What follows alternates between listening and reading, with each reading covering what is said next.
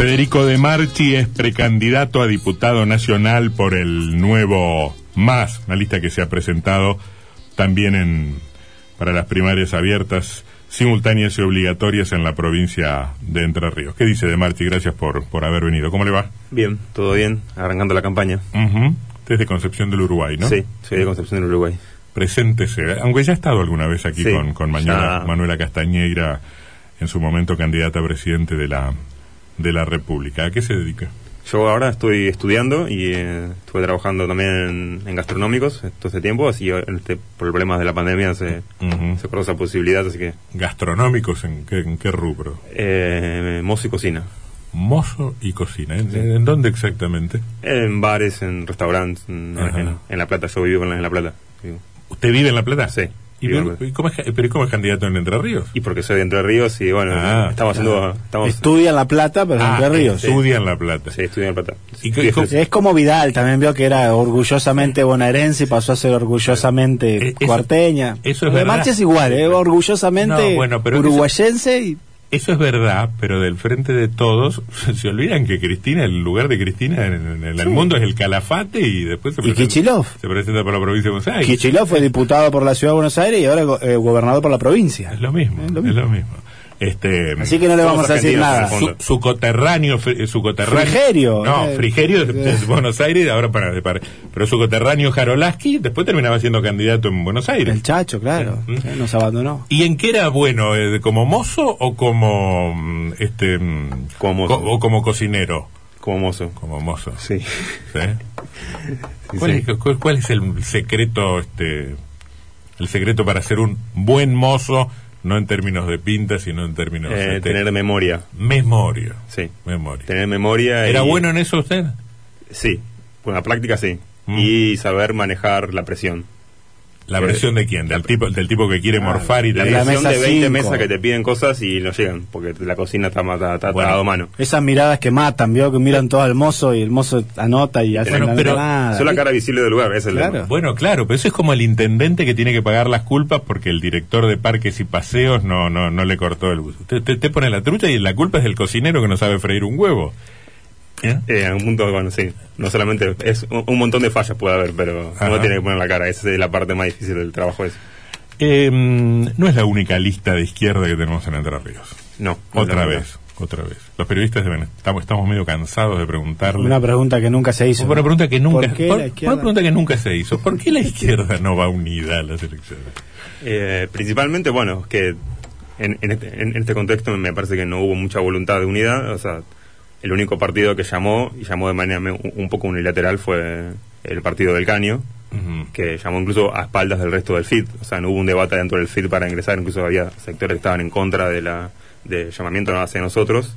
Entonces, como nosotros tenemos diferencia con respecto a, a- a cómo se maneja el, el frente de izquierda, por ejemplo, en estas cuestiones que no se debaten hacia el interior, eh, también tenemos debates de cómo relacionarnos con los nuevos movimientos tipo ecologistas y el movimiento de mujeres. Manuela Castañera propuso un debate para, si se hace una unidad, que, que, es- que, esté la que se note la diferencia, que tenemos un matiz adentro de- del frente izquierda. Em, ahora, ustedes son absolutamente conscientes de que nos pierden con las internas. Incluso a nosotros que nos interesa la política, que estamos todo el tiempo mirando, nos perdemos, nos perdemos porque el, el PO está dividido, porque un sector se fue, porque a otro lo echaron. Este, no sabemos si las diferencias tienen que ver con un modo de construir en la Argentina de 2021 o si estamos discutiendo Lenin, Trotsky y este, no sé, y Stalin, qué sé yo.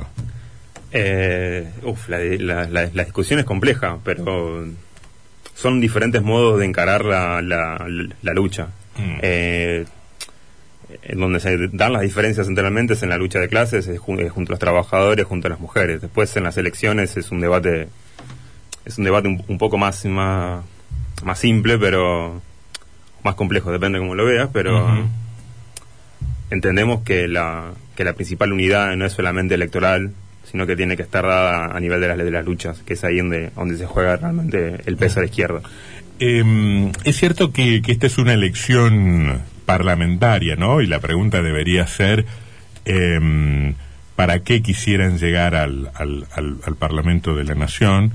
decir qué cosas, plantear qué cosas, em, eh, pero también eh, no- nos, nos puede servir a nosotros para pensar cómo sería un gobierno de izquierda en, en la Argentina. Uno tiene la sensación de que más allá de las etiquetas, las grietas y las diferencias, en algunas cosas, por supuesto que no en todas, los, los gobiernos que tenemos recurren a recetas medianamente parecidas. Sí. Em, qué sé yo, ajustamos por esta vía o ajustamos por esta otra vía, pero terminamos ajustando. Lo que yo me pregunto es si tuviésemos un gobierno de izquierda, ¿no terminaría ese gobierno de izquierda eh, condicionado por la realidad, haciendo cosas tal vez muy parecidas a las que le reprochan a los otros?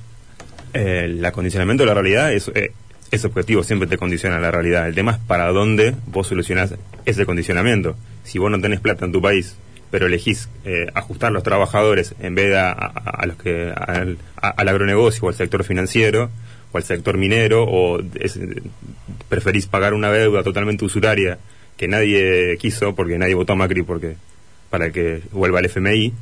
Sin embargo, este gobierno sigue legitimando esa deuda eh, si vos elegís pagar eso, entonces vos ante esas presiones que tenés reales, estás eligiendo ajustar a los trabajadores. Bueno, pero lo que pasa es que, mm, a ver, Macri se endeuda porque tiene un desequilibrio en las cuentas públicas y Fernández paga porque efectivamente se le podría complicar mucho su, su financiamiento eh, en este contexto.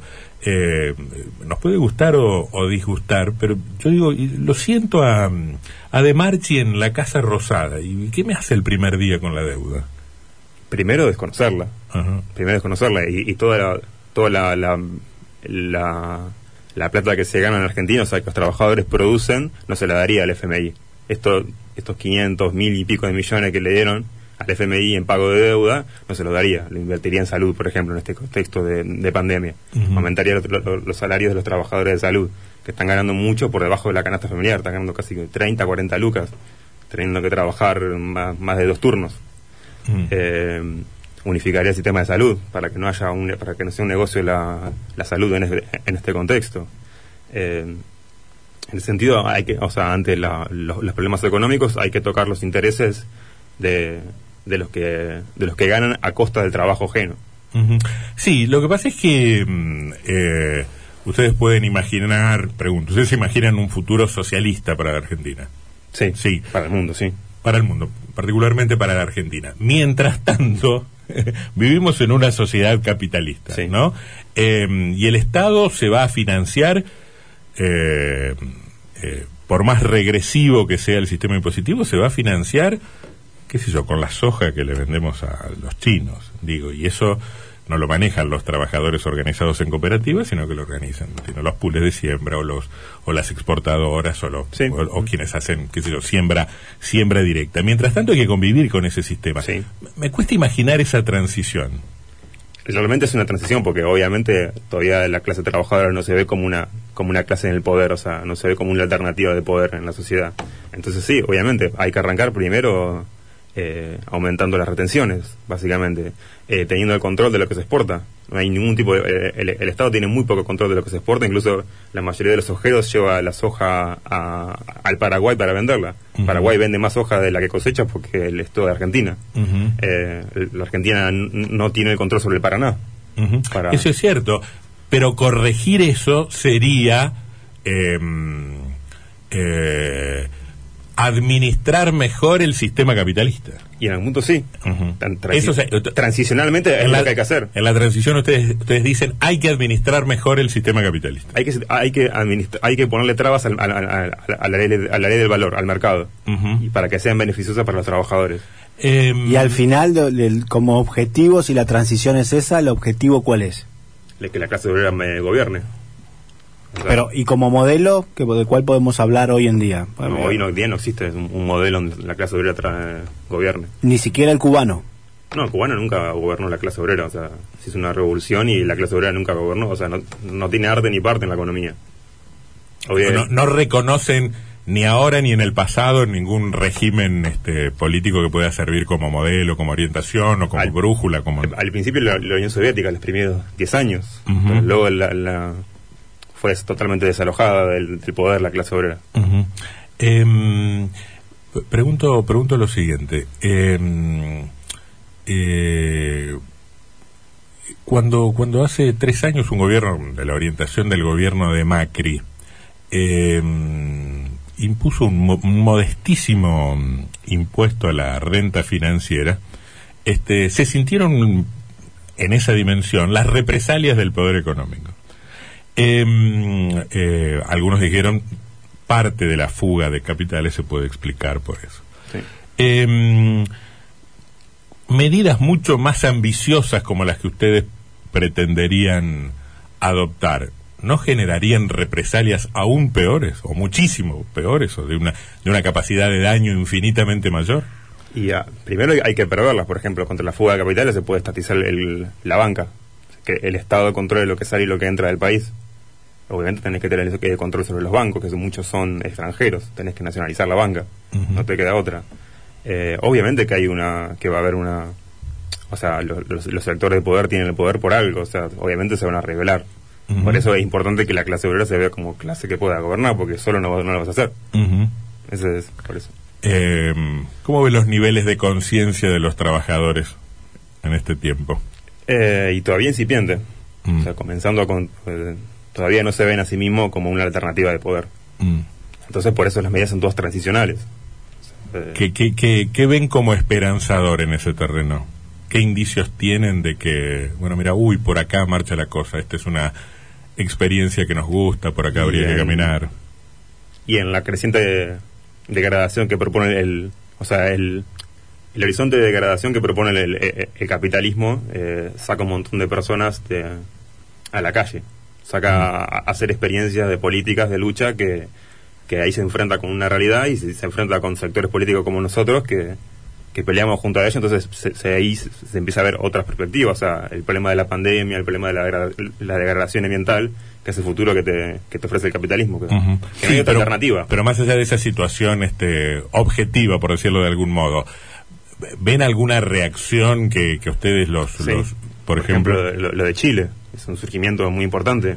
Bueno, pero- Lo de Colombia, que si bien todo limitado, No, es cierto. socialista, pero Bueno, pero nosotros empezamos el programa hoy este, mm, hablando de la formidable capacidad de contención que tiene el peronismo, como, Sí. como, como, como partido que, que en determinado momento este, mm, eh, concilia intereses, armoniza y logra determinada tranquilidad social. Yo creo que un gobierno que no fuese de signo peronista, de derecho o de izquierda, en este momento estaría frente a una Sí. situación objetivamente muy complicada, ¿no? Sí. Pero el peronismo contiene, digamos, vivimos una relativa, en, en una relativa tranquilidad que efectivamente no, no, no registró en la Argentina lo que sí en Colombia, lo que sí en un montón de países que en este momento ven cómo se desgastan los gobiernos por las protestas sociales. sí. Eh, sí, obviamente, el, el peronismo, es- o sea, es nació como una corriente regimentadora del movimiento obrero. O sea, todos los sindicalistas eh, responden a dádivas de, de- de los gobiernos de turno. Entonces, eh, y cada lugar de trabajo no hay, no hay ningún tipo de democracia, entonces una cosa que la, la que peleamos nosotros es, es democracia sindical, o sea, que los trabajadores puedan elegir su, su trabajador a sus representantes sin, Mm. sin tener que correr el riesgo de ser despedidos o algo peor.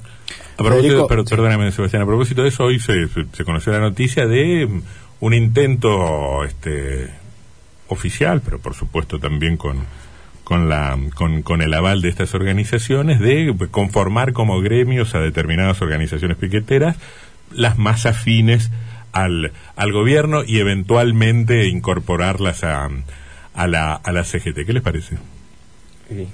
La verdad que, o sea,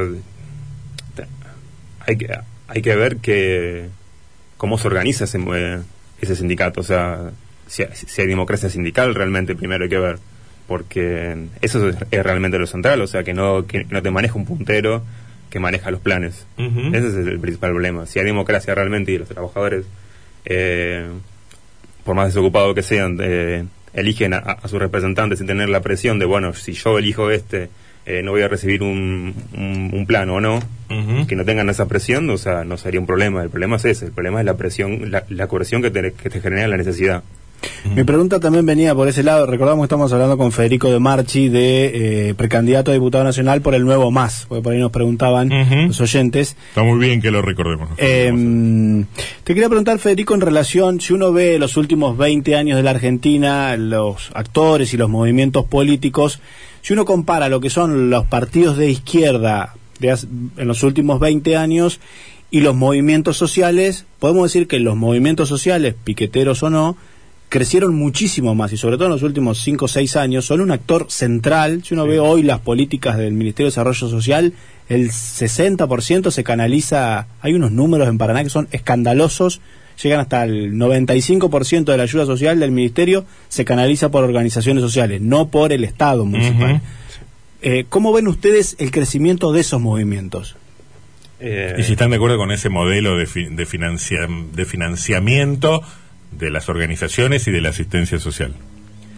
pri- primeramente, o sea, ante la emergencia tenés que, o sea, obviamente tenés que tener un plan de transición para conseguir trabajo, o sea, para, para generar trabajo. Eh, sin eso eh, es imposible se- sacar de esa situación a, a, mi- a millones que necesitan trabajo, a- que, que están en esa situ- situación de pobreza y necesitan un plan. Después, obviamente, que estamos de acuerdo con los métodos de lucha de esos trabajadores, que lo único que es- después del cuando fue el liberalismo, lo único que le quedó es salir a cortar ruta porque no tienen otro método para salir.